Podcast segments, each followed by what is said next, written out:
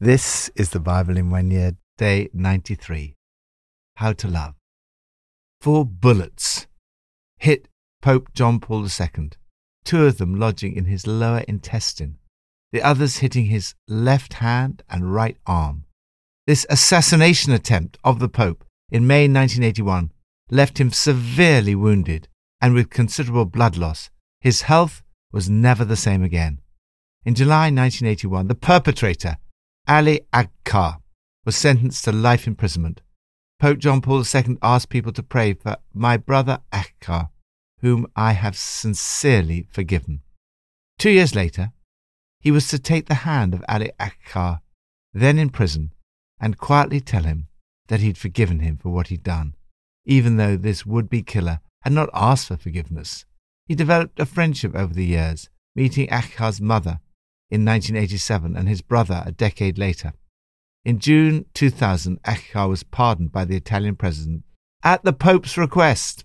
In February 2005, Ağca sent a letter to the Pope wishing him well. When the Pope died on the 2nd of April 2005, Ağca's brother Adnan gave an interview saying that Ağca and his entire family were grieving and that the Pope had been a great friend to them. Pope John Paul II's response of love and mercy is exemplary. God's love and mercy is even more extraordinary because at the cross of Jesus, pardon is complete. Love and justice mingle. Truth and mercy meet. From Psalm 40 I proclaim your saving acts in the great assembly. I do not seal my lips, Lord, as you know. I do not hide your righteousness in my heart. I speak of your faithfulness and your saving help. I do not conceal your love and your faithfulness from the great assembly. Do not withhold your mercy from me, Lord. May your love and faithfulness always protect me. For troubles without number surround me. My sins have overtaken me and I cannot see. They are more than the hairs of my head and my heart fails within me. Be pleased to save me, Lord. Come quickly, Lord, to help me. May all who want to take my life be put to shame and confusion. May all who desire my ruin be turned back in disgrace. May those who say to me, Aha, aha, be appalled at their own shame. But may all who seek you rejoice and be glad in you. May those who long for your saving help always say, The Lord is great. But as for me, I am poor and needy. May the Lord think of me. You are my help and my deliverer. You are my God. Do not delay love, and truth. Jesus personified God's love, but he also said, I'm the truth. The Holy Spirit pours God's love into your heart, but is also the Spirit of truth. Truth becomes hard if it's not softened by love. Love becomes soft if it's not strengthened by truth. David says, I do not conceal your love and your truth. He prays, May your love and your truth always protect me. He does not see love and truth as mutually exclusive in any sense, but rather as complementary. The truth about God is that He loves you. He is righteous and faithful, and He brings justice upon the earth. As love and truth go together, so do justice and mercy. The concepts of righteousness and justice are very closely related in Scripture. In this passage, it's on the basis of his knowledge of God's righteousness that David pleads for God's mercy. Do not withhold your mercy from me, O Lord. My sins have overtaken me, and I cannot see. Sin binds us. We need God's mercy and forgiveness so that we can see clearly.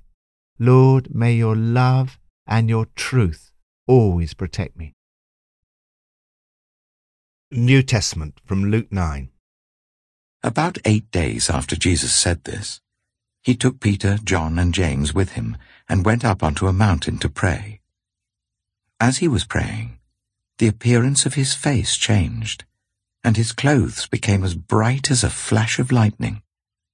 Two men, Moses and Elijah, appeared in glorious splendor talking with Jesus. They spoke about his departure, which he was about to bring to fulfillment at Jerusalem. Peter and his companions were very sleepy, but when they became fully awake, they saw his glory and the two men standing with him. As the men were leaving Jesus, Peter said to him, Master, it is good for us to be here. Let us put up three shelters, one for you, one for Moses, and one for Elijah. He did not know what he was saying. While he was speaking, a cloud appeared and covered them, and they were afraid as they entered the cloud. A voice came from the cloud, saying, This is my son whom I have chosen. Listen to him. When the voice had spoken, they found that Jesus was alone. The disciples kept this to themselves and did not tell anyone at that time what they had seen. The next day, when they came down from the mountain, a large crowd met him. A man in the crowd called out, Teacher, I beg you to look at my son, for he is my only child.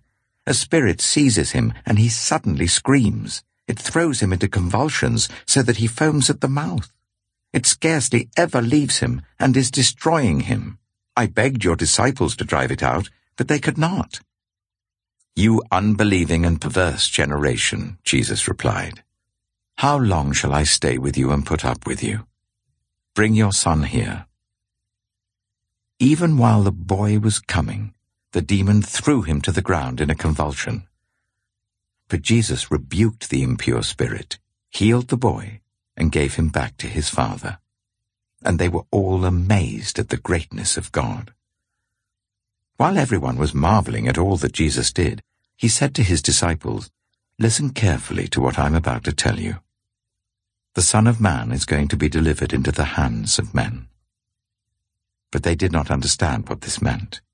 It was hidden from them so that they did not grasp it, and they were afraid to ask him about it. An argument started among the disciples as to which of them would be the greatest. Jesus, knowing their thoughts, took a little child and made him stand beside him. Then he said to them, Whoever welcomes this little child in my name welcomes me, and whoever welcomes me welcomes the one who sent me. For it is the one who is least among you all who is the greatest. Master, said John, we saw someone driving out demons in your name, and we tried to stop him because he's not one of us. Do not stop him, Jesus said, for whoever is not against you is for you. As the time approached for him to be taken up to heaven, Jesus resolutely set out for Jerusalem. And he sent messengers on ahead who went into a Samaritan village to get things ready for him. But the people there did not welcome him because he was heading for Jerusalem. When the disciples, James and John, saw this, they asked, Lord, do you want us to call fire down from heaven to destroy them? But Jesus turned and rebuked them. Then he and his disciples went to another village love and mercy. Have there been mountaintop experiences of the presence of God in your life when you felt extraordinarily close to Jesus? This passage begins with such an experience. Jesus takes Peter, John, and James onto a mountain to pray. As Jesus is praying, they see him transfigured before them. They see his glory. Peter says to Jesus, Master, this is a great moment. They become deeply aware of God. They hear God say, This is my Son, whom I have chosen. Listen to him. However, like the disciples who came down from the mountain, there comes a time when you too must descend. Mountaintops inspire us, but valleys mature us. The tough realities of life awaited the disciples at the bottom failure in their ministry, lack of understanding, and rivalry but the experience of the mountain can help you to see your life down below in a new and different way. Jesus calls his followers to a love that is all embracing. He calls you to welcome people. Whoever welcomes this little child in my name welcomes me, and whoever welcomes me welcomes the one who sent me. Welcome people regardless of what they can do for you. How you welcome people really matters. Some people are warm and welcoming, others are not. Some churches are warm and welcoming, others are not. I've been hugely inspired by many of the churches we visited and the welcome they give to every person who arrives at their services. They seem to have a profound understanding that in welcoming people, they welcome Jesus. And in welcoming Jesus, they welcome the one who sent him. John said, We saw someone driving out demons in your name, and we tried to stop him, because he's not one of us. Jesus replied, Do not stop him, for whoever is not against you is for you. Accept people beyond your own immediate circles, denomination, and traditions. If they're not against Jesus, they're for him. Welcome them as such. On the other hand, do not be surprised if you are not always welcomed. Even Jesus was not always welcome. As Jesus resolutely set out for Jerusalem, he sent messengers ahead of him, who went into the Samaritan village to get things ready for him. But the people there did not welcome him. My immediate response to not being welcomed would be similar to that of James and John to seek revenge. When the disciples saw how Jesus was treated, they asked, Lord, do you want us to call down fire from heaven to destroy them? However, revenge is not the right response. Jesus turned and rebuked them. Jesus, who is the truth, and who was to take God's justice on himself on the cross, shows us what it means to love even our enemies and have mercy on them. Lord, help me to love like Jesus in an all embracing way. Help me never to seek revenge, but to extend mercy and love even to my enemies. Old Testament from Numbers 35 and 36. On the plains of Moab by the Jordan opposite Jericho, the Lord said to Moses, Command the Israelites to give the Levites towns to live in from the inheritance the Israelites will possess, and give them pasture lands around the towns then they will have towns to live in and pasture lands for the cattle they own and all their other animals. The pasture lands around the towns that you give the Levites will extend a thousand cubits from the town wall. Outside the town, measure two thousand cubits on the east side, two thousand on the south side, two thousand on the west, and two thousand on the north, with the town in the center. They will have this area as pasture land for the towns. Six of the towns you give the Levites will be cities of refuge, to which a person who has killed someone may flee. In addition, give them forty-two other towns. In all, you must give the Levites forty-eight towns, together with their pasture lands. The towns you give the Levites from the land the Israelites possess are to be given in proportion to the inheritance of each tribe. Take many towns from a tribe that has many, but few from one that has few. Then the Lord said to Moses, Speak to the Israelites, and say to them, When you cross the Jordan into Canaan, select some towns to be your cities of refuge, to which a person who has killed someone accidentally may flee. They will be places of refuge from the avenger, so that anyone accused of murder may not die before they stand trial before the assembly. These six towns you give will be your cities of refuge. Give three on this side of the Jordan, and three in Canaan as cities of refuge. These six towns will be a place of refuge for Israelites and for foreigners residing among them, so that anyone who has killed another accidentally can flee there. If anyone strikes someone a fatal blow with an iron object, that person is a murderer the murderer is to be put to death. Or if anyone is holding a stone and strikes someone a fatal blow with it, that person is a murderer. The murderer is to be put to death. Or if anyone is holding a wooden object and strikes someone a fatal blow with it, that person is a murderer. The murderer is to be put to death. The avenger of blood shall put the murderer to death. When the avenger comes upon the murderer, the avenger shall put the murderer to death. If anyone with malice aforethought pushes another, or throws something at them intentionally so that they die, or if out of enmity one person hits another with their fist so that the other dies, that person is to be put to death. That person is a murderer. The avenger of blood shall put the murderer to death when they meet.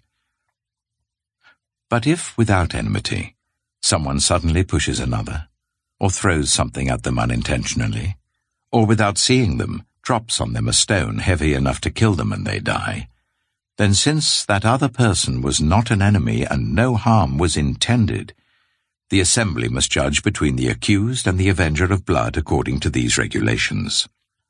The assembly must protect the one accused of murder from the avenger of blood and send the accused back to the city of refuge to which they fled. The accused must stay there until the death of the high priest who was anointed with holy oil. But if the accused ever goes outside the limits of the city of refuge to which they fled, and the avenger of blood finds them outside the city, the avenger of blood may kill the accused without being guilty of murder. The accused must stay in the city of refuge until the death of the high priest. Only after the death of the high priest may they return to their own property. This is to have the force of law for you throughout the generations to come, wherever you live.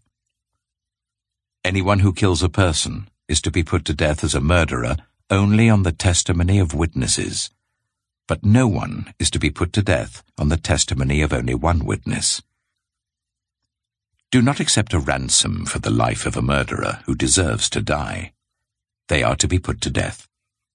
Do not accept a ransom for anyone who has fled to a city of refuge and so allow them to go back and live on their own land before the death of the high priest.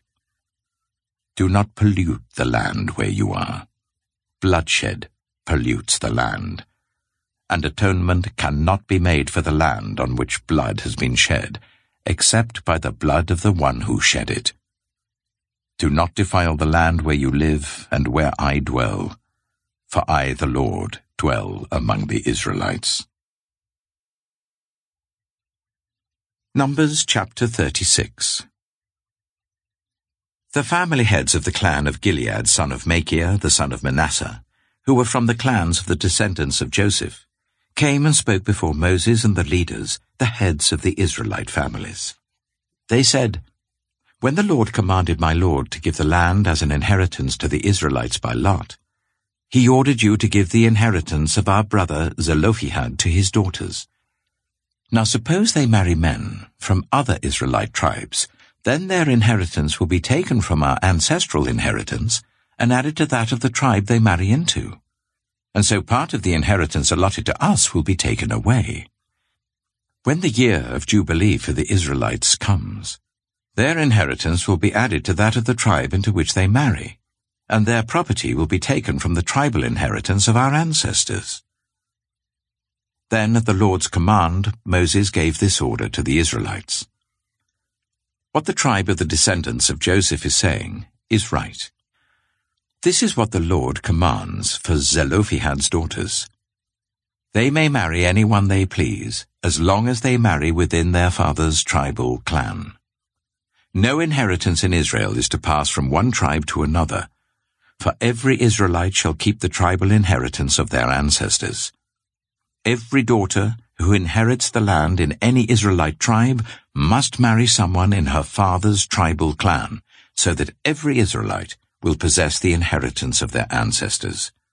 No inheritance may pass from one tribe to another, for each Israelite tribe is to keep the land it inherits. So Zelophehad's daughters did as the Lord commanded Moses. Zelophehad's daughters, Mahlah, Tirzah, Hoglah, Milcah, and Noah, married their cousins on their father's side. They married within the clans of the descendants of Manasseh son of Joseph, and their inheritance remained in their father's tribe and clan. These are the commands and regulations the Lord gave through Moses to the Israelites on the plains of Moab, by the Jordan, opposite Jericho. Love and justice. The whole of Israel's national life was directly governed by God. It was operating in a very different world to our own. Some of the laws do have a universal application, others were specific to ancient Israel. Here we see the beginnings of a code of legal practice that was specific to ancient Israel. Capital punishment for murder was an expression of the sanctity of human life. It was because the taking of a human life was so serious that the penalty needed to be so severe. This was a society in which the alternative, life imprisonment, for example, was not really practical. We see here a distinction was made between murder with malice aforethought and what was effectively manslaughter without hostility and unintentionally. We see the beginnings of the right of trial by jury, that is, by the people. Those accused of a crime are to appear before the community in court. The community is to judge. The avenger of blood was not taking private vengeance. The matter had to be brought before the court, the assembly, by more than one witness, and the decision was made by the court. There had to be really good evidence. There must be no bribery. The New Testament makes a distinction between the dealings of the state and personal morality. Governing authorities are established by God, and the one in authority is God's servant to do you good. They are God's servants, agents of wrath, to bring punishment on the wrongdoer. The state is concerned with the protection of others. To stand by and allow injustice would actually be unloving and unchristian. It would be to allow evil to go unchecked and to ignore the pain of the victims. Yet, in personal morality, we're told, both by Jesus and the Apostle Paul, not to take revenge. This attitude of love and forgiveness is not to deny justice, but rather it is an expression of trust in God's ultimate justice. As we trust in God's justice, we are empowered to imitate his love. As Miroslav Volf writes, the practice of nonviolence requires a belief in divine vengeance. He explains that when we know that the torturer will not eternally triumph over the victim, we are free to rediscover that person's humanity and imitate God's love for them. The distinction between our own morality and that of the state creates a tension within us all. We are all individuals with a command from Jesus not to retaliate or take revenge. We are also citizens of the state with a duty to prevent crime and bring wrongdoers to justice. It's not easy to hold this tension, but an attitude of love requires that we do. Our motive should always be love and justice, not retaliation or revenge. In every situation, we need to act with an attitude of love. Lord, help me to combine a passion for truth and justice with an attitude of love and mercy. Pippa adds In Luke 9, verse 46, it said, An argument started among the disciples as to which of them would be the greatest. I can't believe that the disciples are arguing again about who is the greatest. Well, at least they're honest. In verse 48, it says, For whoever is least among you all is the greatest. True humility is a beautiful and inspiring thing.